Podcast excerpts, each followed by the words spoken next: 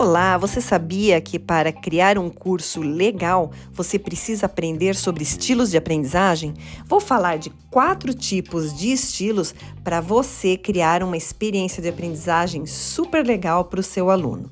Existem alunos aprendizes visuais. Como o nome sugere, são alunos que precisam de fortes pistas visuais para aprender.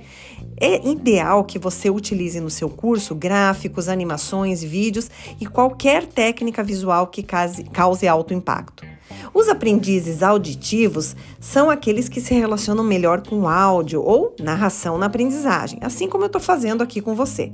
São relevantes e consideram as sessões online gravadas igualmente úteis. No treinamento online, se relacionam melhor com áudio para dar suporte ao caminho de aprendizagem.